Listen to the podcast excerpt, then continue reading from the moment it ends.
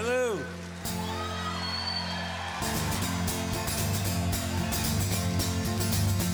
She was a level-headed dancer on the road to alcohol, and I was just a soldier on my way to Montreal.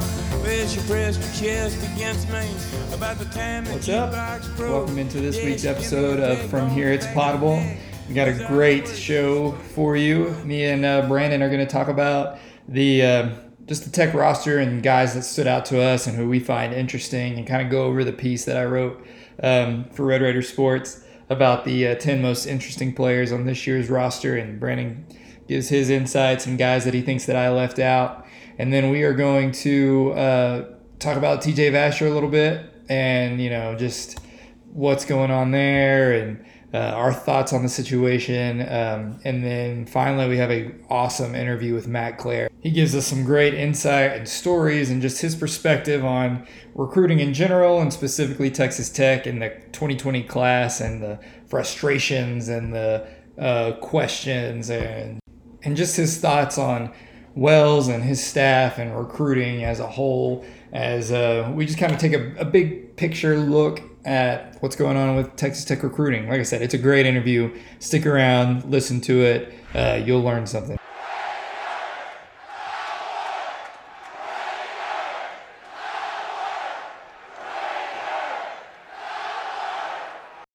All right, here we are. Here, I've got Brandon Solis joining me, we're about to talk the uh, Texas Tech football roster and some interesting players. Brandon, how's it going? It's going good. Really excited. Um, obviously, I read this before everybody else because I edited it, but it was a great list. Thank Uh, you. Thank you for that. I didn't go in and change anybody around or anything like that, but because I, I you with wanted a lot to. of it. I did, I did, What but did uh, no, but uh, I'm I'm excited about you know just kind of reading it. I think everybody on the board um, kind of agreed. It's just it gets you excited for football season. yeah, Um, then I you got got some good excited names on there. Yeah, no, for sure. And you got some names in there that people might overlook or might not really think about, which was really exciting. A lot of newcomers. yeah, Um, Eric Monroe, Brandon Bouyer-Randle. I guess we're just going to get right into it yeah. since we're just starting to talk about it. Uh, I think That's you good. had your top five were three transfers and then two returners with Bowman and uh, KeSean Carter, Yeah, which uh, I think KeSean Carter is a great, great, great pick. Uh, his speed, like you mentioned, is insane. Mhm. I love that. I, I love the potential that he has, and he's a track athlete, and you know he's just kind of a guy that can get it done here. Uh, uh, It's like we're, we're, we're about to talk about. Sorry, we're about to talk about T.J. Vasher and the way he puts Yes. pressure on the defense. KeSean Carter is the same deal, just in a different way. The defense has to know where he's at because if you lose him, I mean, it's touchdown. You know? yeah, no, for and sure. That's, And I, that's a nice thing to have on your offense is that vertical stretch. yeah, and you know I think we'll probably talk about TJ, you know, a little later. But uh, and like you mentioned, he's a guy that you can kind of you have to pay attention to where he's at. But I think that shows a lot to tell you about KeSean Carter is that there's a lot of guys that can get it done, you know. Yeah. And uh, we'll get into TJ, but um, of the the depth at the receiver position and and across all- across the board, almost at every position, um, except running back, I believe, and it's pretty deep. And you have these guys that you can kind of rely on, and I think all those guys could be interesting guys. Uh, Trey Cleveland, a guy you Yeah, mentioned, I know you're a big. Trey Cleveland guy. Yes, I Um, am. Cleveland, and then uh, even Travis Koontz in there, tight end that can Yeah. you know hopefully get more catches going. And you know I think you have a lot of weapons on this offense that it's I don't I don't want to get too ahead of myself. You know like they have they have the opportunity to really turn things around quickly. I think, and I'm talking about the team in general. Yeah, And I think you hit on a few uh, defensive guys. Obviously, we got to talk about those guys. Uh, defensive linemen, actually, with you and some DBs yeah, and a couple of those transfer linebackers, but those young guys specifically uh, up front, they have a lot to a lot to prove and a lot that they can kind of do to help this team get back to that quote elite status. yeah. Like, has anybody been less heralded? I guess is the word than Gilbert Ibeneme coming in as a four-star defensive end. I mean, like, there's. I feel like there wasn't buzz around him when he signed, and there hasn't been buzz around him since he's been. It's crazy to me. Like, I went back and watched this film, and like I was thoroughly impressed. I mean, he looked Yeah. huge. And four of his top five, that especially the ones that you listed, offers were your rivals essentially. Yeah. When Arkansas, I include Arkansas in there, uh, Oklahoma, TCU, and Texas A&M. Recruiting rivals, at least. I mean, yeah, yeah, exactly. And I'm pretty sure Oklahoma State might have probably even been in the mix because they're always in the mix if you're They a were. Texas Tech's around. Yeah, so you you beat you beat those top, you know, not technically blue blood guys. I guess Oklahoma might be, and then TCU is just kind of here and there. But you beat X, uh, A&M, an old Yeah. rival from the Big 12 SEC program now, but you beat all these schools out for him, and I'm really excited to just see kind of how he transfers to the uh, to the Division One level, just because you know we haven't really seen him that much, I believe. Yeah. And um, but like you mentioned, he's a good edge guy, and I'm really I love a good edge guy. Let me tell you, I love a good guy that can come off the edge. Yeah, I mean, if he can come in on you know third downs in obvious pass situations and just give you a guy that can get after the passer in his redshirt freshman year, you know, great. Like that's I don't I don't expect him to get out there and you know I want to go into next season saying, well, we've got a we've got a stud at one of our end spots Ibeneme. Like that's what I want. I I don't expect it would be great, but I don't expect him to dominate this year. I just think he's going to show enough this year to be excited for next year. Which there were Yeah. several guys like that. I, I expect Cleveland to be the same way. Like I don't expect Mhm. Cleveland to go out there and catch 80 balls, but I expect him to make enough plays where like, you know, we're going to go into next year thinking about him the way we're going into this year thinking about Ezukanma. Yeah, for sure. And I think a guy kind of getting a going a little forward here that I might have included in my list would be like a Tony Bradford Jr. Yeah, see, I thought about that.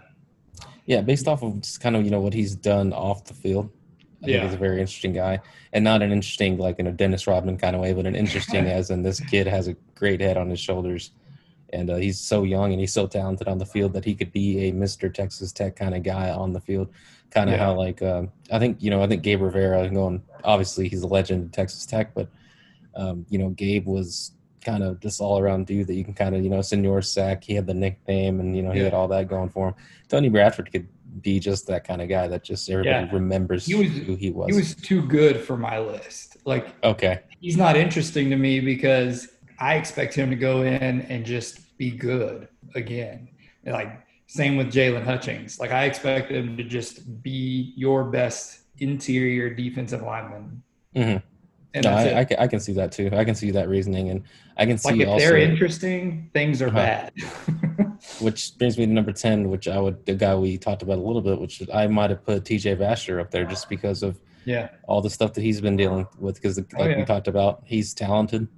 He's has the like the things you can't coach. His height, his uh, he added on weight, had Yeah. high praise in the spring, and now you're back to well, he has to focus on academics, and Yeah. that could mean anything. That could mean he just needs to show up to freaking class, Right. or he just needs to you know pass a test here here and there.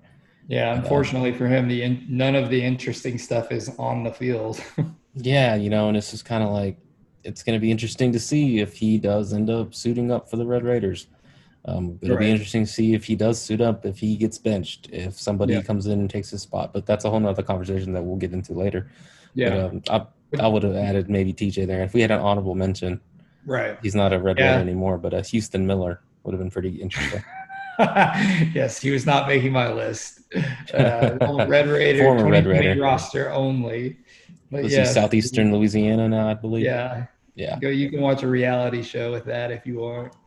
No, I. I what do you think about me putting Bowman at number one? I think it's based off the health issues, obviously.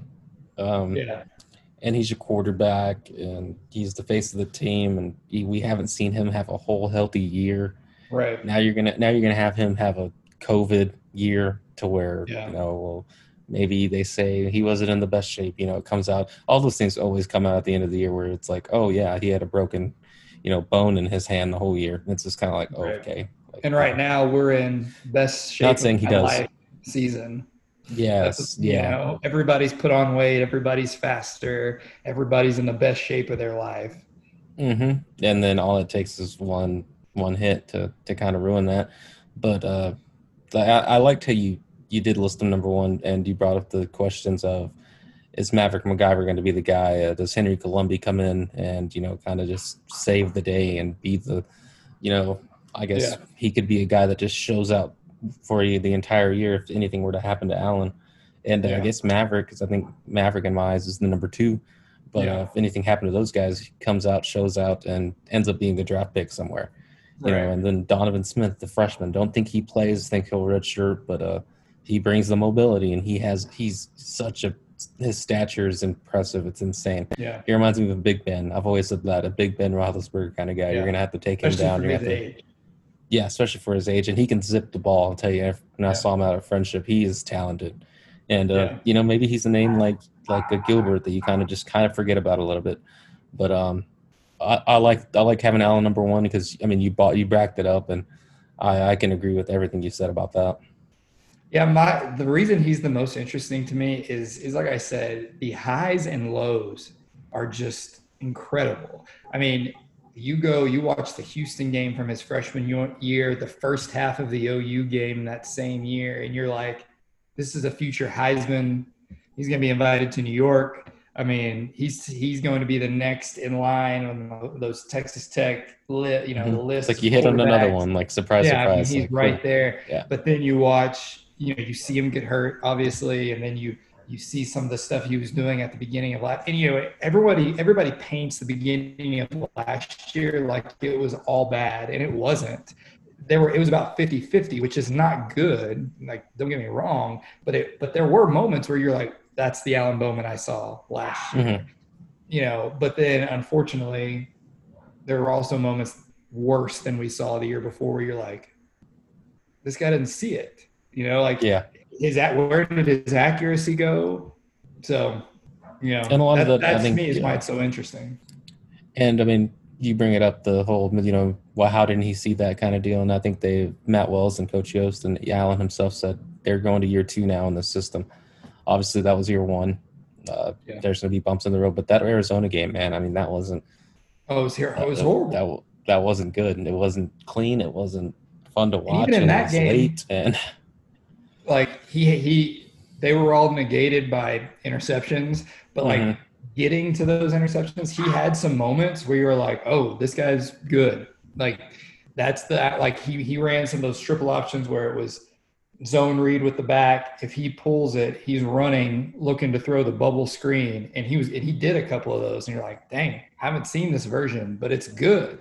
Um, but then again, you know, he's then he's throwing interceptions, or he's just he just isn't seeing it correctly, and and that's all new. I mean before this, I was an offensive coordinator. And my first year, it was like trying to teach another language. It's just yeah. the way it is, you know. And, and, you know that first scrimmage, you go into it, and the defense just dominates.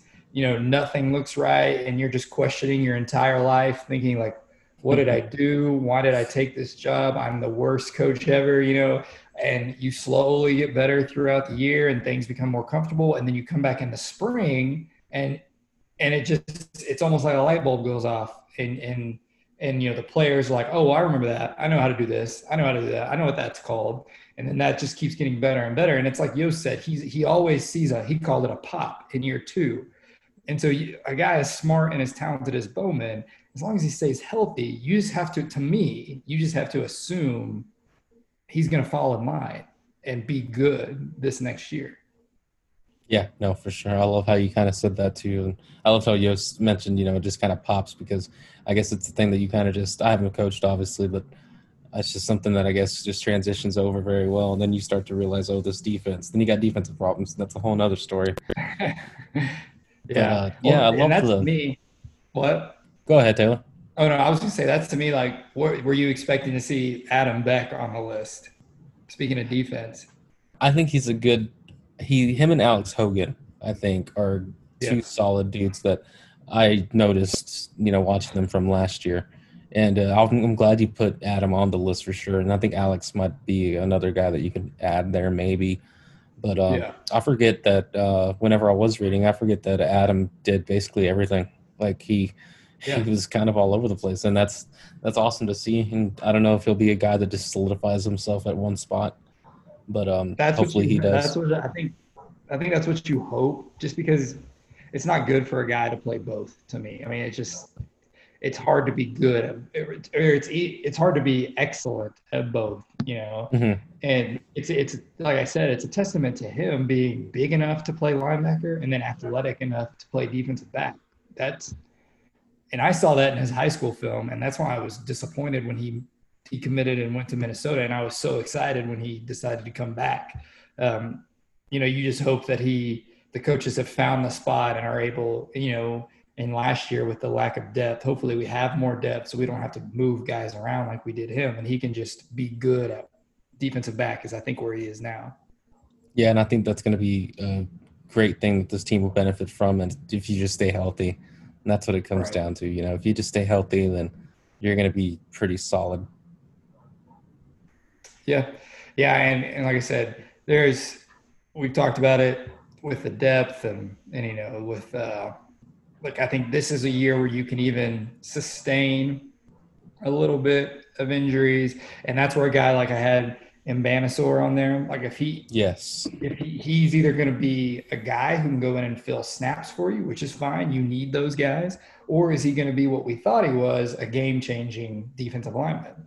And I think mm-hmm. this year will show you what is he. But he's a guy that you know if if Bradford gets dinged up a little bit or Howard gets dinged up a little bit, he can go in and he can give you good solid snaps.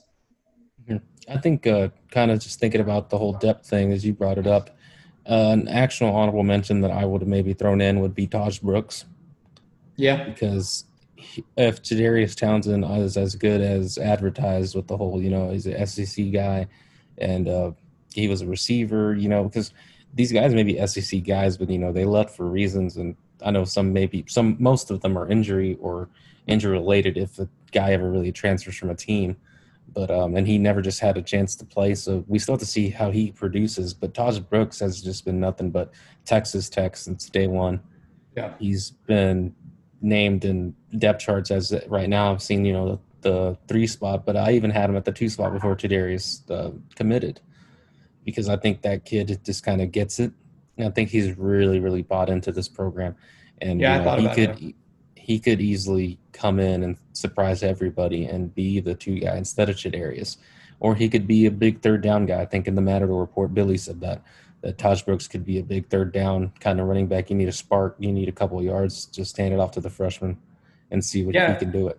it wouldn't surprise me if we see from him what we saw um, SaRodorick and Yeah. Ta'Zhawn do their freshman year, where you don't expect them to come in and contribute, but they do. You know, and I think Taj Brooks could be the same way. And the last guy I want to talk about is who you mentioned is Chadarius Townsend, because in the video that the that Tech gave us to post on the site, you saw him coming out of the backfield and running down the seam to make a catch. That's the kind of stuff I like to see. I like to see that kind of creativity because you get Chadarius, you know, matched on with a linebacker. I like that. I'll take that matchup. Oh, I'll take yeah. that matchup down the seam. I'll take it on an out route. He makes one guy miss.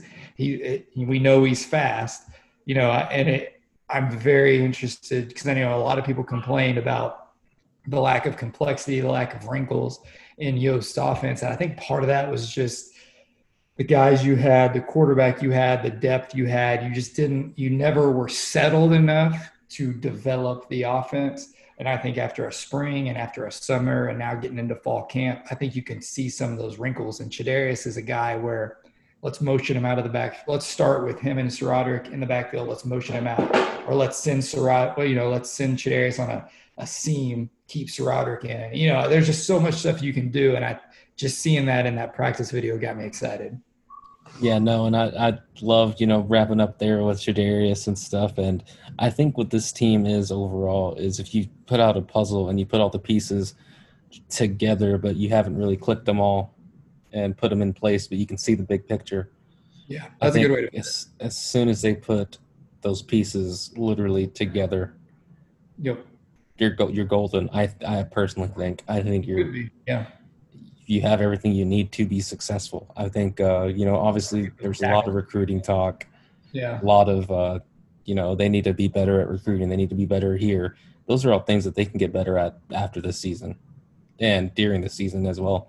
Just kind of you know off, on the field as a product I think this team's going to take a huge step forward.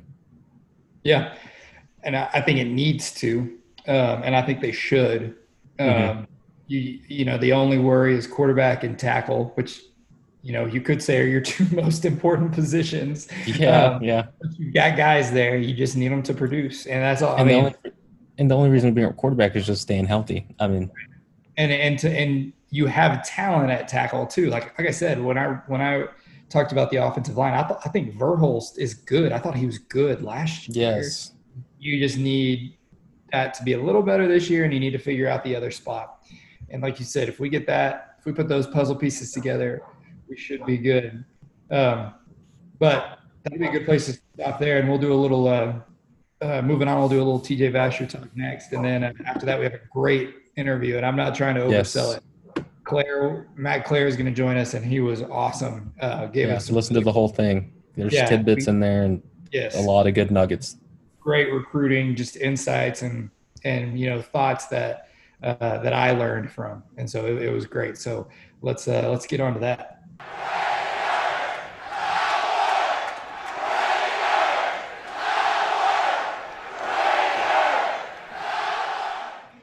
All right, so news of the day, not reported on the site or reported on the site. I guess we'll never know. Is uh, status of TJ Vasher, or I guess we know the status, and it's not good. Yeah, yeah, and it's uh, it's unfortunate, you know, because You this asked the is a, question, didn't you? Yes, yes, I did because uh, Ben, you know, Ben was wondering he he did he wasn't able to join the the press conference via Zoom, and then uh, you know, so I raised my hand virtually and asked, and it was a simple uh, no. TJ's still out. Uh, he has to handle academics, and Wells threw in a whole he has to handle academics like everybody else does. So you Right. can tell because in the spring, if everybody remembers, he was hyping TJ up pretty much every day, every press conference Yeah. that he was getting it done on the field. He was getting it done uh, in the put on weight. classroom. He put on weight, and uh, you know all that stuff. It, it all sounded really, really good. And then you get to you get here, and uh, two weeks ago, a week and a half ago, it was uh, TJ's going to miss this weekend because he's he has some academic stuff he has to take care of. Which that didn't sound that bad to me. You know, whenever we learned about it at first, it just sounded like he's taking a few days to finish some summer courses, and he'll get back rolling. And then, you know, fast forward until now, um, August 18th, and he's still not with the team yet because he still has to handle his academics. I mean, that's your number one receiver. Should be at least. Yeah, and you know, you got these young guys that are that are there to be to to compete, and they have the prime opportunity to jump right over him, or you know, just kind of force Wells' hand and say, well, you know, they've been at practice, they've been taking care of their stuff, so It's a deep Um, it is, it is, and I'm really excited. Uh, really excited about Loic Fouonji. You know, I think he's a he's a good guy. Seth Collins, and not a young not a young guy at all, but a guy that they moved outside. And I know he said KeSean has the ability to play both inside and Yeah. outside. I think he's going to be your inside guy, but I mean, he, if you want a speed burner, you can easily move him to the outside. So You know, I was thinking about like the impact. You know, because at this point, I'm not expecting Vasher to suit up. You know, just simple as that. Um, and so I pulled up his reference page. How many catches in a season do you think he's had? Like the most? What are the most catches he's had in a season? His years on campus. around like 44. See, I would have guessed more. The most was Okay. 54 in 2018. I would have guessed 60 or 70. Hmm Um, and then what do you? What about most yards? What do you think? As a season, Yeah, oh man, that's a that's kind of a tough one. I want to say around. I mean, I kind of want to put him around 500, hopefully. yeah, no, that's close to. He had he had Okay. 687 in 2018. Okay, so 2018 was his best year. 54 catches, 687 yards. But the thing that really kind of surprised me, and, and again, all I thought all of this was more, is he's he again in 2018 his best season. He only had seven touchdowns, which you'd think a guy with his skill set would be nearly automatic on the goal Yeah. line. And, and we we know he's struggled with drops. We know he's struggled just with his body not being physical enough. I mean, we've seen him get bullied a few times, you know, a game basically. But when you think, you know, maybe it was just because he was such a highly touted recruit and, you know, the Eric Ward comparisons and you know, not necessarily comparisons, but you know, he basically got him to Tech. And, you know, you expect that kind of production, but you know, if they end up having to cut bait, I think his productivity is replaceable. Is all I'm saying. Yeah, no, I think last year we saw a lot of the times where you didn't have a guy that could catch the ball and make a play, and he doesn't strike me as that kind of guy. He strikes me as a highlight reel every now and again. Yeah, like the Ole Miss catch. Yeah, the Ole Miss catch. There was a Texas catch, and that's what we Yeah. remember him for. And Yeah. uh, but what did he wasn't an Antoine Wesley Keke Coutee that you can throw it out there and just make a play with it. Or, had or like you could count on those guys to be in Yeah, the spots they're yeah. supposed to be in. And I don't know if Vasher is that guy. That's just kind of hard to grade because I think somebody mentioned that some mock drafts have him pretty early in some rounds. And I I, know think scouts that, have been look at practice to look at him all you know his whole time in college. and it's just kind of insane because the kid's so talented, and he has the natural, the obviously the unteachable size, you know, and then you add the weight, and uh, you know the the uncoachables like his his length, like you said, his length, and he's added weight. He has all that stuff. He has the Yeah. tangibles, but he can't. He just can't focus, or who knows? Yeah, because what we've been told it's academics. You know, there's always that speculation. I think he had but it's been problem. something every year, right? Yeah, I mean, you've Yeah. covered the team his whole time here, I think, and it's it it's just never seems like just been a every year- smooth. Yeah, yeah. Because what he was So- suspended last season, he missed games. hmm He missed games, and then I think Cliff had him disciplined, as in I could be wrong, but as in just missed some play, like some plays, just took him off the field like for a half or something. But Yeah, like he didn't Um, start some games. yeah, he didn't start, or it. Yeah, it's always kind of been something though. Yeah, and, and you know those players, you always root for those guys, especially with the talent that he has. But I'm just glad we're not in a position where if things go south, which I'm always going to root for him. I mean, he's a you know he's a Red Raider. Like I want the best for him. But if things go south, we've got a plan basically. I mean, you've got like I'm on the Trey Cleveland hype train. I have been this whole off season, but you've got guys behind him who they can produce what he's produced is Yeah. basically the whole story. Yeah, you can feel his you can feel his stats like like especially after you mentioned what they were. You can kind of feel you can find those stats in other guys and just spread Yeah, that I- around. I think we put him on a level that he has not quite achieved yet. Yeah, and then Uh, I think Erik Ezukanma is going to be fantastic, and he's probably he's going to be the guy. Yep, I totally agree. You know, and between Ezukanma and um, Trey Cleveland and Seth Collins, I mean, like you just have some outside receivers that you're just you're totally fine with giving them the the touches, giving them the the attempts. I mean, because think of, like you named, just look at the freshmen. I mean, it wouldn't surprise me if any of those outside guys, Fouonji, Fouonji um, Sparkman, who, who's the third? Sparkman, Uh, Uh, who's Polk? That's the one. He's the early enrollee, right? yeah, Ja'Lynn Polk. He's been here. Yeah. I mean, it wouldn't surprise me if the three of them could at least get out there and give you quality snaps at an outside receiver position. yeah, and especially with what Coach Wells said on uh, on Monday, that when I asked about Loic, he just kind of smiled and said he's going to play. He's going to play. It's just Yeah. how much is he going to play? It's up to Loic, but also it Right. might be up to TJ Vasher as well. So you know, yeah. Yeah, and like I said, you you've covered you've covered the team pretty much this whole time Yeah. here. I mean, like, and the the one thing I think that we will miss is defense has the defense has had to know whether he was contributing or not. You had to know where's TJ. Like they had to know because at any moment he was capable of having a huge play. So there's you you do miss that I think if he doesn't play. Which may just open up spaces in the, of the field for other guys. You know, you hope three or four games into the season that you know now teams are saying like, okay, where's Ezukanma? We got to find where he is, and that takes the place. But that would be my only fear is, you know, defenses had to account for TJ, no matter what his stats were, just because of his ability. And so if he's not out there, they can evenly spread. Yeah, and it, it's just no anybody. mismatches. Yeah, and I think a lot of it. Uh, you started talking about that, and I saw your hat, and just kind of what the Cowboys are going to be able to do on defense this year Right. Yeah. with Everson Griffen added. and now Yeah. you don't have to you don't have to pay attention to Demarcus Lawrence all the time. Right. Yeah. And now then you that- got a whole line.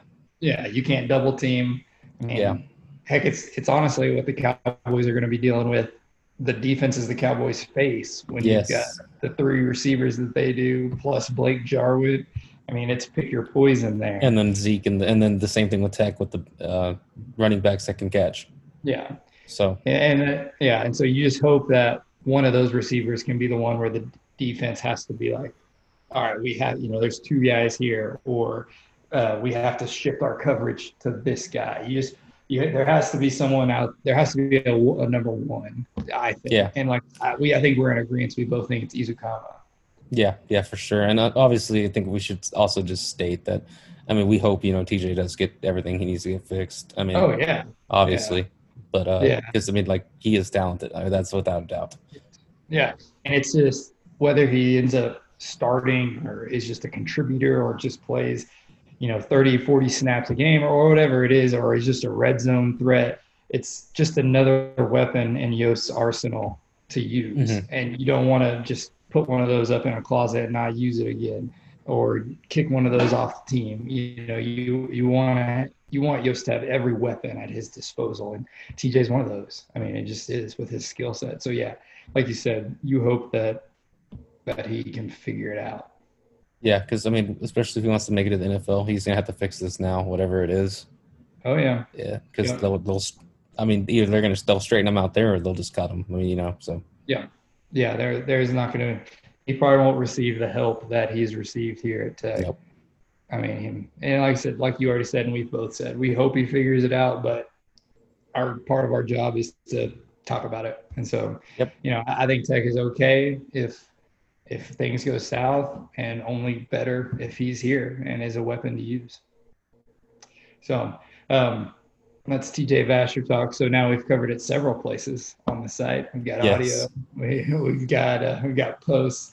Um, and so before we close this out, we are going to talk to Matt Clare about some recruiting and just get his thoughts on. You know, he's a smart guy. So yeah, we'll he's been doing him this for a while. yeah, so uh, he knows what he's doing. So we'll just ask him some questions, um, and it should be pretty interesting. So here's that.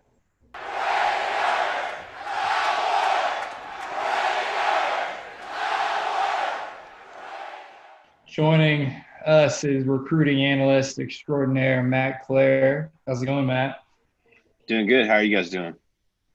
All right. Yeah, doing pretty good. Yeah, let's get right to it.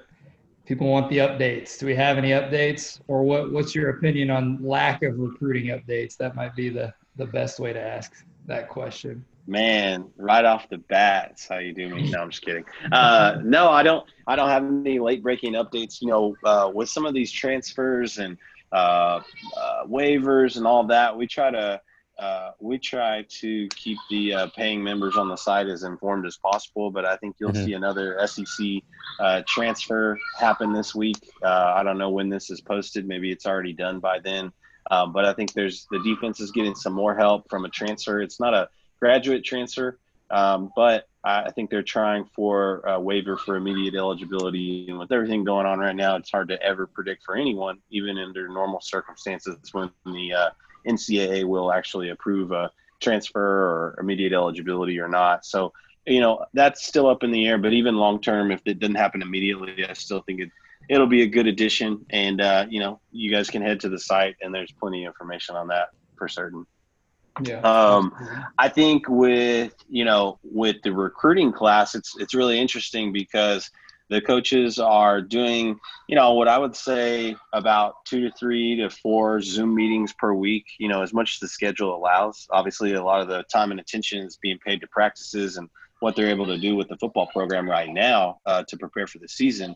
But you know, they're still trying to fit that in. Um, but they're still, uh, you know, what I can respect about it is they're still trying to do things their way. Um, You know, it'd be easy for them to just, you know, throw a strategy in the trash and just start offering 100 kids and fill up a bunch of spots. I don't think that that's difficult to do, uh, especially in the state of Texas. Um, I think they want to tr- trust their evaluations and, you know, they want to trust the fact that, okay, if we're going to play football and um, these kids around Texas are, are going to attempt to play football as well, you know, maybe we don't have that in person evaluation, but at least we can see some tape, we can see some progress, we can see something. And I don't think that we've seen no offers. Uh, you know, obviously the uh, offensive lineman from Corpus Christi is someone who you know got his got his call, um, and he was really excited about the offer. It just so happens that now he's got 30 plus offers, and you know he's just been crushing it on the recruiting trail so i do think right now those early uh, visitors and those early relationships are going to pay off like they would in any other year it's just that lack of being able to evaluate in person build some of those relationships during that open evaluation period you know whether that's coach farmer stopping at a particular school or coach patterson stopping at a particular school on the first day to see a particular target to show them just how much they want them to be a red raider.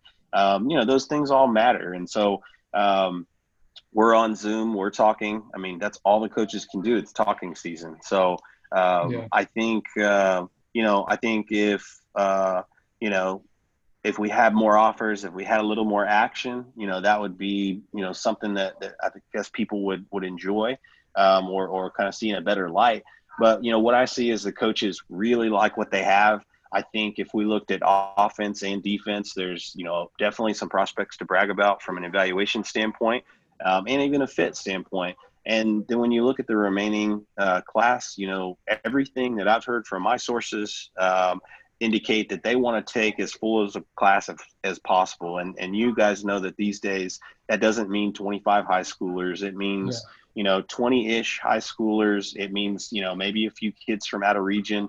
Uh, definitely some JUCO immediate help, but also this transfer market. I mean, that's just 2020 um, where things stand, and and then beyond. I, I, expect that. I think the especially now after all this, the the transfer portal. Um, I just teased it, you know, off the top. That you know, after this is done, the coaches will have added three SEC transfers that are, you know, kids that are going to impact the roster. Kids that are going to play right away. And if you look at the first year, I was talking to. Uh, Level and Dickens about this. When you look at some of the guys that they've added, uh, and what you guys will learn about me is I can I can talk recruiting all day, but I'm really bad with names for some reason. but who is the who is the cornerback from uh, Penn State that, that came over? Zach, Zech McPhearson. Yeah, I mean that's an all conference guy. That's a guy that if you didn't have him last year, you're in a heap of trouble. And so yeah. I think if you look at that and you look at you know where they came from, that's what I've said day one is they really had to turn rocks over and they really had to find and evaluate the right fit at Utah State because let's face it, that's not an easy recruiting trip. It's not an easy yeah. recruiting sale. And oftentimes they were in that transfer in JUCO market. So, you know, you got to let the uh, proverbial cake bake. And I think that, um, you know, the, the overview that we all did together on, you know, what all's been added and kind of what some of the, the pieces entail. You know, I, I think that combination of transfers and, and JUCO guys is, you know, it's just necessary to flip this roster. Uh, but I think long term, you know, you've heard it from the coaches, and I think that's on purpose. Brandon's been on these uh, teleconferences with Matt Wells, and you know, you don't just get, oh yeah, we really like Loic Fun uh, Fouonji. You get, oh well, he come, he's really well coached by Coach so and so and Coach so and so at Midland Lee. Oh, and you know, mm-hmm. also at, at Lufkin with Coach so and so. Like he gets it, right? He knows where the bread's buttered. So um, again, you know, I think what what you're going to see is you're going to see kids across the board, not just recruits for Texas Tech. They're going to wait because right now they've just been told, "Hey, we're going to let you try and play football." So now they're going to focus on getting their bodies ready and getting, you know, with their team and ready for the season. And then once we do get to some any sort of normalcy, I don't expect visits to be um, allowed per se. Um, yeah. But you're going to start looking at the running back position. You're going to start to look at offensive line, and then you're going to start to look at the secondary specifically to where coaches will either do one of two things. They'll really press on some of the kids that they've already offered to see if they can get a commitment. You know, maybe that's based on how the tech season's going and they've started hot. Maybe that's based on some early tape they get back from these kids playing, whether that's high school, JUCO, you know, et cetera.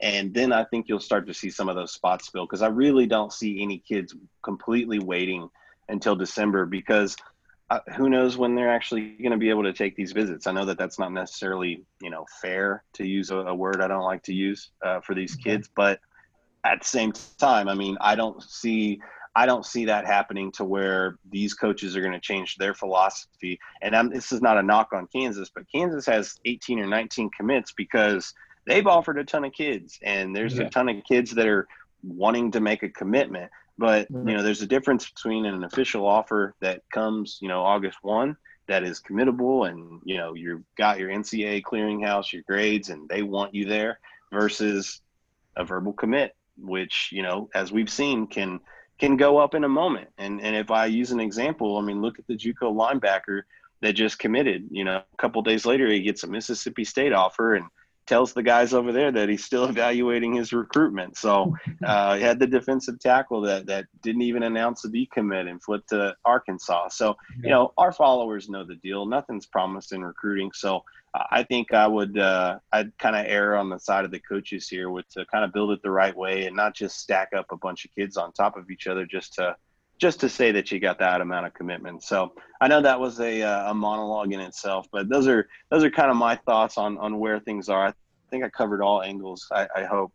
Yeah, yeah, that was good. So I'm going to cut Brandon off real quick, just because you mentioned December. Do you think we still have a December signing day? 100% will be and, and here's why is you've got pretty much the entire uh, so i know for sure morton tucker uh, tharp castles off top of my head, all of them are early enrollees. And yeah. so that that means they already have the credits, the plan, the grades, um, and and even before they knew that they would have a football season, they were already lock, stock, and barrel to do that. So for sure. And then you've got kids like uh, the the other defensive tackle commit, who's a JUCO player that had his season moved to the spring, but he just wants to graduate and go to college, right? So um, yeah, they'll definitely still be that now will you have a lot of these kids that possibly wait until February? I mean, maybe, but I, I, don't know. Like at this point in time, you you're a coach, and I'm sure you had kids that got recruited. If they don't love you now, you know they may not. They're probably not going to love you later. You know, yeah. like let's let's take a look at what you have. And and of course, I love the late bloomers, right? I love the kid from just, uh, Duncanville last year that ended up getting like 20 offers after the season. That that's awesome, right? Yeah but it you know those are few and far between that's why they're awesome right so you know I, I I see that potentially happening, but but more so with you know what we talked about earlier. I'd see the coaches potentially holding those spots for immediate impact guys, you know, JUCO guys or transfers, uh, with every especially with everything going on. Yeah, so. that makes sense. Yeah, man, you mentioned that you know you've been doing this a lot, kind of going back to the whole uh, Big 12 media days we both attended a couple years back, and you know you you were open up to Travis and Broderick really quick just because you were recruit you you were with those guys when they were getting recruited, and obviously those those were uh, Kingsbury guys if I'm correct, and uh, you know mm-hmm. past past staff guys. And how do you think just in a, just kind of wrapping it up in a bow here, how Matt Wells has kind of hit the hit the recruiting trail so far? Um, what what can he maybe improve on, and what can you kind of just tell us about uh, from your perspective about what he really really hits on with getting these you know SEC grad transfers and whatnot? Uh, you know, and I think so. There's you know there's different styles and approaches you know to all things. So if I understand your correct your your question correctly, is just kind of maybe transposing their styles. I, I would say, mm-hmm. and it's not a knock on Kingsbury, but I think you know we all know that he was involved in recruitment early, but it wasn't his favorite thing to do. Um, I think that's a fair statement. It's it's not a knock. I I talk to kids all the time that that routinely speak to Matt Wells, and and if you're a top target, you know you're hearing from the head coach. Um, you see him more active on social media. Um, I think he gets it from that standpoint. Um, and I also think that, you know, with that being said, he also does let the coaches um, do their own thing. Um, and you know, I, I think I think he's the first person in the room that says uh, exactly what we're talking about, right? Guys, we need more commitments. Guys, where are my commitments? Hey, you know, let's talk to so and so. I mean, they have they have tried to be patient with kids and they have tried to show you know some kids love. But I think that's the biggest thing in my opinion is he he knew what he wanted to do whereas to be fair to cliff he didn't have a ton of experience he hired people that he knew from houston and or a&m mm-hmm. where wells can bring in a director of uh, a director of ops a director of recruiting a on-campus uh, recruiting coordinator And before that was done by one person. And, yeah. you know, the pessimist in me, I, I don't have like direct sourcing or, you know, some information here, but the pessimist in me just says that, you know, is an experience thing or maybe, you know, securing funding or, or whatever the case may be. But, you know, Cliff was on the job for six plus years. So it's not like those things weren't optional. I mean, he changed assistants, you know, this, that, and the other. So um, again, not not trying to hammer the guy, but that was the biggest difference that I that I saw is hiring people not only that you know they thought that he thought was a good fit, but people that come in with experience um, and experienced in the state of Texas. So um, yeah, I mean I think that's the biggest difference, letting those guys get after it just as much as I said that all the players here from Coach Wells, they'll either mention Coach Aaron Brooks or Coach Preston uh, Pearson. So um, you know those guys are out there sort of keeping the lines busy and then you know mm-hmm. kind of connecting them with the coaches and i think uh, everything i always write or say just comes from my own experience you know similar to most people. And i've just been a sales monkey for uh, the better part of 15 years. And i'm used to accountability. I'm used to process. And i have to sit in a room and i have to talk to my management and you know here this money's coming in this week or this deal's coming in this month. And i'm held accountable to that. And to me i've always pictured that in my brain we'll sit around a conference room table. Let's put up a spreadsheet of kids that we've offered, kids that we want to evaluate. Let's talk about this and let's say, hey, you know, we offered uh, we offered Taylor and we offered Brandon at running back. Um, you know, Taylor answers every time we call. You know, he seems pretty interested, but you know, man, Brandon, he's hard to get a hold of. But oh gosh, you know, he's got 25 offers and he'd be a really big recruit. You know, I don't know. Just that that's what I always think about in my head, if you will. Um, and and almost like in sales, we like to we like to call it strategy, but you you like to put deadlines on people, right? Hey, you know, here's what we've done, and you know, if you purchase this by the end of August, here's your price. After that, you know, blah blah blah, whatever. That's just an yeah. example. You know, at some point in time, that happens in recruiting too, and you don't want to fall into a pit where you know you do that too often, but I mean, I think you owe it to yourself as a staff to say, we've been recruiting this kid for nine months. He's not close to committing do we want to be left uh, with a couple months to recruit at a crucial position like running back or O line? Um, and to me, the answer would be no. Um, and in yeah. recruiting, you can only you can really only keep kids on the on the in the hopper for so long. You know, as a good example, I mentioned the kid from Corpus. Well, he's now he's got 30 plus offers. Back then, you were the only D1 school showing interest, hosting them on campus. You could have wrapped that bad boy up months ago. So that's yeah. just my personal opinion. Um, but it happens, you know, no, no program does it perfectly. Um, that isn't a blue blood that isn't, you know, winning championships every year. So, um, you know, nobody expects perfection, but, um, yeah, I mean, in terms of differences or how I see it, I think there is more structure, I guess, is where I'm going with that. Yeah, that makes sense. And I could even see that from the high school coach side.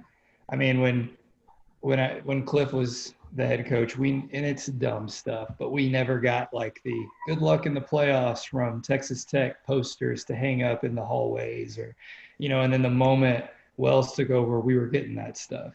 And it's just little stuff like that that maybe doesn't make a difference, maybe it does, but it's nice to just see the effort. Well, I mean, I'm at my brother-in-law's house, who's a VP of marketing, and I, I'm sure he'd stand on top of the table and tell you it does, because you know yeah. that logo. People people talk about recruiting to a logo. Well, yeah. sure, that's easy, um, but the logo also has to to mean something, you know, in, in terms of those relationships around the state. Again, it's not a knock. I just think that people have different personalities, and obviously Wells had a ton more experience coming into this thing. Um, yeah you know and so that's what i see as the main difference but you know you bring up a good point. I mean i stop into high schools around the houston area and i see that stuff. It's all posted around the coach's office and posted mm-hmm. around the locker room and i think the kids notice that stuff. And so yep. um, you know whether or not people do an eye roll or think it matters i you know i'd argue that it does. Yeah. And one sorry i got one more question for you. You mentioned uh, i just started I just started thinking about it when you were talking about strategy. I've seen you and I think Ben as well talk about that the coaches are still recruiting guys who are committed elsewhere. Mm-hmm. Do you mm-hmm. think that's a waste of time? Do you think that's a smart thing to do? To so, like, about using resources, I just think about yeah, that. So, so I'm not against it at all. I think, uh, you know, again, I, I would be, I would be a hypocrite sitting here and telling people that I've been in sales and that I'm out there asking questions and you know beating up the pavement. You got to ask, and and all I can say is no. So I'll, I'll start there. You know, so I don't yeah. mind them. I don't mind them keeping in contact. Um, it, kids commit and decommit more than ever today. So yeah. you know, go for it. I think it really depends on the prospect. And I think, given the days and times that we're in with everything going on, it's probably less of a good idea, if you will. Yeah. Um, but I would say this you know, I'm not looking at the roster. Um, the last one that I can really think of is you've got Nelson Mbanasor, you flipped from Oklahoma State. You've got Adrian Frye, who actually flipped from Tech to Minnesota and then transferred to Tech. Um, neither neither of which are have really established themselves as as starters and or major contributors. I'm mm-hmm. really trying to think of a guy that flipped to Tech that was that is now just the guy. Um, and, and, so that's a statement I want to make, right? Is right. is you know more often than not, even in relationships, you know, dating, if that's a lame you know metaphor or not, you know, pretty quickly if the if the interest is being reciprocated, right? You don't yeah. want a kid just to call you and say, Coach, I'm ready to commit when, you know, he just called, you know, half the Big 12 and asked him the same question. So, right. you know, it's, it's not, that's why recruiting is so interesting to follow. It's not a perfect science. And again, if Ben and I keep saying stuff like that, it's because look, you know, there are a certain group of guys that were on campus that they treated as high priority targets. I don't think they're going to stop recruiting those kids until they say no. I'll give you a few yeah. examples. Jacoby Jackson committed to TCU. He's a legacy. They're still they're still recruiting him. From what I've been told, he's still showing interest. So, you yeah. know, that's somebody Ben and I need to get an interview up on and, you know, see if he wants to talk about that. But you guys know recruiting, I mean, so the UT quarterback commit just flipped to Alabama last night. Maybe that's apples and oranges to what we're talking about, but it happens. And, yeah. you know, from what I understand, Alabama was just showing them some very consistent interest and, and love, if you will. And so, yeah. you know, those things work themselves out. I think you could say that about some of the O lineman uh, offers that are uh, that are committed, and I think you could say that about a few in the in the defensive back as area as well. I think that also ties back Taylor to, eh, to trusting your evaluations. If you're sitting in that same room I described, and, you, and you're like, well, damn it, you know, we really, we, we really thought we had a chance at that guy. Yeah. Well, hey, you know, if, if your boss in this situation, Matt Wells or your D coordinator, whoever says, well, let's stay after him. Let's get him set up on a Zoom. Let's see what happens. Well, I mean, yeah, that makes sense. But to me, you know, strategy also includes contingency plans. Strategy also includes a backup, you know, and, and, uh, in recruiting that backup, it can't be prolonged for months. You know, it, it can't right. be something. It, there's got to be a kind of a point in time, I guess, when you flip the switch on that contingency and say, okay, you know, let's go in this direction. Because you said it. You know, are we going to have a December signing day? Yes, we are. And right. with September, October, November, that's three solid months to fill what 15, 16 spots. Yeah. Right. So yeah. you you you have to more than double your commitments right now, and that's assuming that you hold on to every single person that's verbally committed to you right now, which historically probably isn't going to happen. So right. again, everything's a numbers game. Everything's sort of based on all these unknowns right now. But um, yeah, I mean, if I had to to say like my opinion or where things stand, I mean, that's what it is. But I, I you know, I'm sort of sort of in the middle there. I really like what they have from a core pieces. I don't want them yeah. to go. You know, that's kind of the point of me posting that article. Is there's different schools of thought. You can go offer 422 people like Iowa State and Kansas. Yeah. But then you also kind of like we were talking about the brand earlier. You also say, well, what's this offer worth if we're just going to offer right. everyone under the sun? Um, yeah. But you know, if you really break it down by position group, look at the defensive back offers. You've offered nobody but four-star national recruits and last time I checked, you know, those guys aren't living in Lubbock, Texas usually. No. So I'm not saying don't shoot for the stars. Yeah. Um, but you gotta, I mean, again, the last couple of kids you've offered have committed to Auburn, Alabama, and Boston College. Yeah. You know, and you have no commits. Right. So you know, and there's no new offers. Oh, and Baylor, sorry, the Lemire kid committed to Right. Baylor. So uh, is the again, only one? Sorry, sorry, I interrupted you. no, you're good. I was just gonna say the only one that's out there that's uncommitted is Rawls, correct? Correct, and and I mean that's again that's another uh, Oklahoma State battle, Yeah. um, and that's another one that like let's say that kid really does show up at 6'4", uh, two hundred pounds to start the season and is just killing people. You know he's going to get more offers. You know what I mean? So. and- or what if TCU turns the pressure back up on him, right? I mean, to me, I, in, every time we had a, a podcast with Will, I would say recruiting is just like uh, the the seasons of weather. You got fall, winter, spring, and summer. Same can be said for recruiting. I'll keep saying that until I have a better phrasing there, but or, or if I come up with my own naming uh, convention for that. But it, but it's cyclical like that, and even even through COVID, you've got that right now. You've got the kids that made it to campus, the kids that have the official offers. You've got the backup plans, or the kids that they're keeping, you know, on the hopper, and then you got the kids that haven't even had it. They, they got the kids that, that are DMing me every day, their highlights or their dad's reaching out to me. Hey, we heard from all these schools and then nothing. Or the kid that shows up, you know, the old lineman that shows up uh, like one of these kids from nowhere, Texas, and he's six eight and 350 and it's just mauling people, you know. Maybe Yeah. you haven't seen his tape yet, right? And so that's very much a very much a possibility, but I mean, at this point in time, there's no football being played. There's no evaluations being made. So you start to get into even if you're really a crazy recruiting person, you really start to look at the juniors if you really want to make yourself nuts. And Right. how do you evaluate that? And who are you offering? And what does the state look like? I would argue anyone that tells you they even remotely think that they know anything about the 2022 class is just a liar you know, um, right? You know, Yeah. just to, to be frank. I mean, I always tell it like this because I have a day job, like I've mentioned. And oh, that's cool, Claire. You cover recruiting. I'm like, all right, well, let's go down the street, right? I'll take you to, I'll take you to a local high school. I know for sure there's some D1 commits there.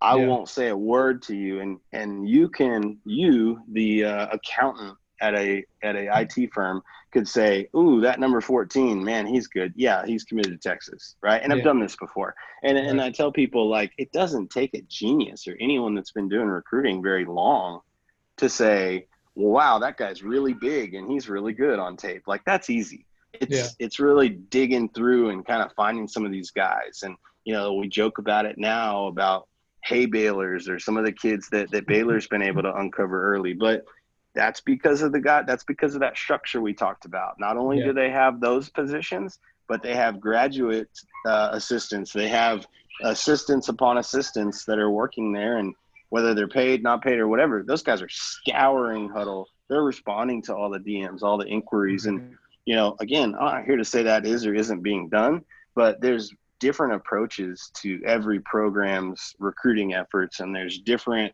um, there's different staffs that have been put together and, and the way they use social media and all of these things combined you know it's things that i've been posting about for years. And i'll always say look i know you may think it's dumb but let me give you an example. Like as of three years ago texas tech wasn't even doing their own recruiting edits. They were Yeah. outsourcing it to some guy on the east coast. Yeah. and that's why you know what i mean? And so it's it's very much a keeping up with the joneses business and even corporate recruiting is right? So you know that's that's really what this boils down to. And so yes it, it doesn't help that the team has been losing for the better part of a decade.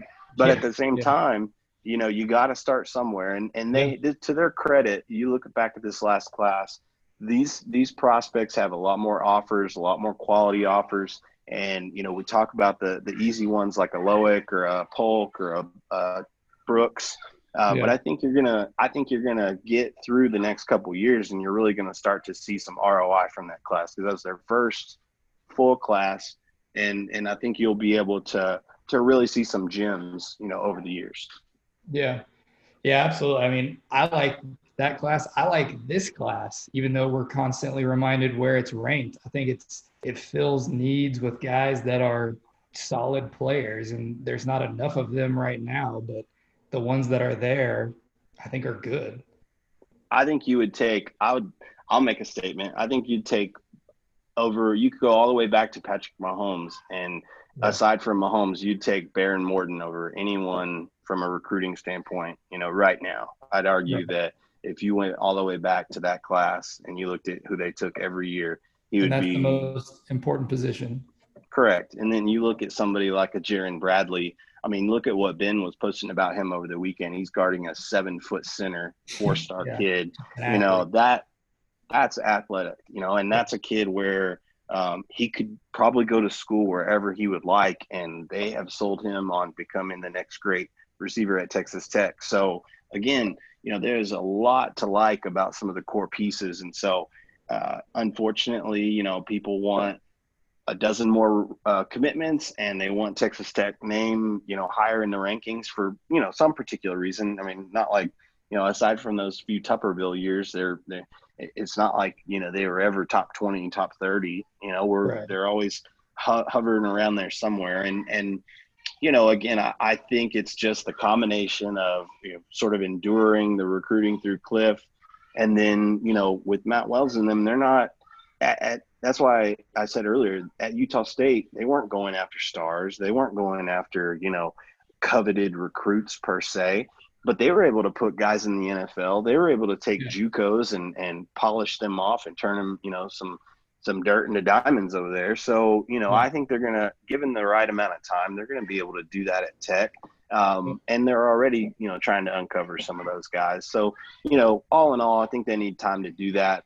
Um, and I think that they're doing, they're going to do it their way. And if they choose to kind of go after some of these guys that are still committed, they're going to, they're going to ultimately live and die with those decisions. Right. Um, yeah. as long as, as long as you're not offering kids in, uh, in late January to, to sign with you in February, I, I, think you're okay. I think we do. I think we do have some time, and I, I support the decision to see, you know, what, what, tape that these kids can can get on. You know, I'm knocking on wood over here that we can play some football, right?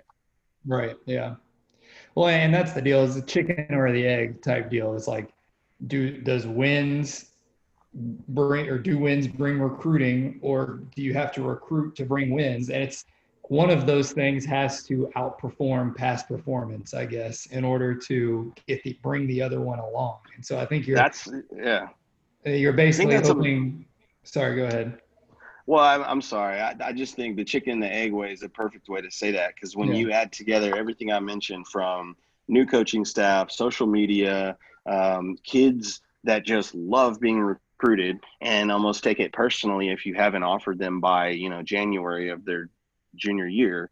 Yeah. Um, you know, you you do get that chicken or egg, right? And and yeah. do the do some of these kids flip their commitment because you're five and zero oh and things are looking you know brighter or yeah. or are they committing for the right reasons because they have this coaching staff? So no, I didn't mean to interrupt you, but I, I mean I think that's a perfect way of saying it because you know if we are dealing in reality, there are some kids that maybe they do like Texas Tech, maybe they really enjoyed that visit, maybe they really enjoy you know Matt Wells, maybe they also have an offer from Baylor, TCU, um, right. you know Oklahoma State. Um, fill in the blank, Arkansas, uh, you know, all these other regional programs that Tech competes with, and yeah. you know they're they're getting the hard press by those schools too, right? There's no magic fairy dust the coaches are using to kind of dif- differentiate themselves, I guess, right? Yeah, yeah. You just have to hope Wells and his staff are kind of cycle breakers in the sense that they can either start winning or start recruiting better, but one of them has to change. Well, I'm sure you guys. Uh, I guess we could we could sort of round it out on this, but you guys have heard like the uh, the we talked a little bit about the 2020 class, but have you guys heard about the whole like foundation rock story? Yes. From okay, so I have. Like, I don't know if Taylor has. But yeah, so I'll just I'll, I'll I'll be brief, and because the reason this came back up is Ben. You know, I originally hired Ben because he could be the social media stalker, right? Because um, yeah. I just didn't have as much time to do that anymore. Well, Ben takes it to the next level. Ben does like Instagram and uh, Snapchat too. And so recently he saw a couple of the signees where on Instagram story or something, one of them posted their rock and said, Hey, you know, at so and so, you still have your piece. And then they all started responding to each other with their pieces of the rock. So I think the story goes that they had their official visit weekend um, and they had it in the summer, right? Because that was the first yeah. year that official visits could happen after April 1. And that's when you saw just a bunch of commitments coming in I think right. it was about six in June and maybe even another six to seven in July. And I guess the story goes they're in the meeting room or the locker room or some you know area having a meeting with Coach Wells, and he's talking about taking over at Texas Tech, how this will be his first full class, the foundation of the program, blah blah blah, and then he reaches behind the podium, and there's apparently there's just this rock on the floor, and then he reaches behind the podium, grabs a sledgehammer, and just smashes the thing into pieces, um, and starts handing them out to handing them out to these recruits, right? And this is in front of their parents and everything. And again, I'm paraphrasing. It's been a couple years since I've actually yeah. been told the story, but you know, that's in a sense what happened. And so, you know, you go back to that and and they've just really been robbed of those kind of experiences because of no official visits, right? Yeah. And yeah. they're coming off they're coming off 4 and 8 for all intents and purposes. They're still a new coaching staff. And um, so you know, no additional visits and no official visits, I think that, you know, had this played out, nobody would be saying any of this stuff. They'd have, you know, several more commitments and, you know, things would look a little different. But here we are. And, uh, you know, all those kids are on campus. He's able to talk about them now. And some of the feedback we're getting on some of these kids and even some of the kids they've had in the program for a year, to me, it's positive. Again, I know it's talking season, but these are going to be their guys, going to be guys that recruited and to me, I know that we've talked about this on our text group. To me, the one thing the program just hasn't had in a long time that I feel that it has now in the right places is depth. And yeah, oh yeah. you know that totally that goes back to the transfer and the JUCO stuff, and all of it counts when you cover recruiting. And so, to me, you look at the defensive backs, the linebackers. You know, maybe not so much the D line per se, but those yeah. those two position groups are absolutely loaded. You know, going into this season.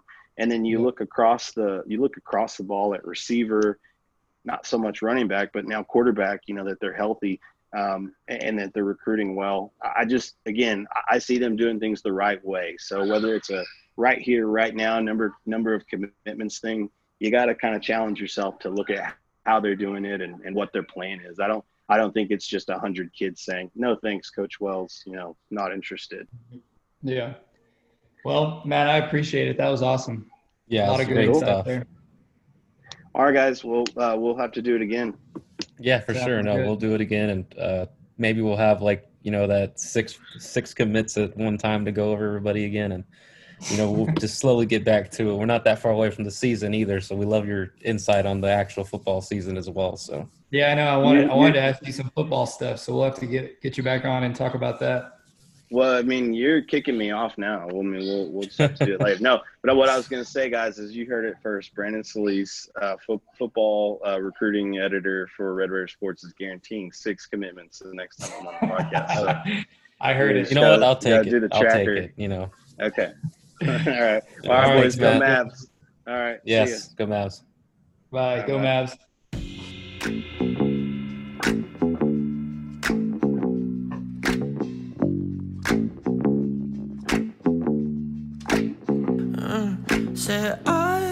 Some time I'm abusing.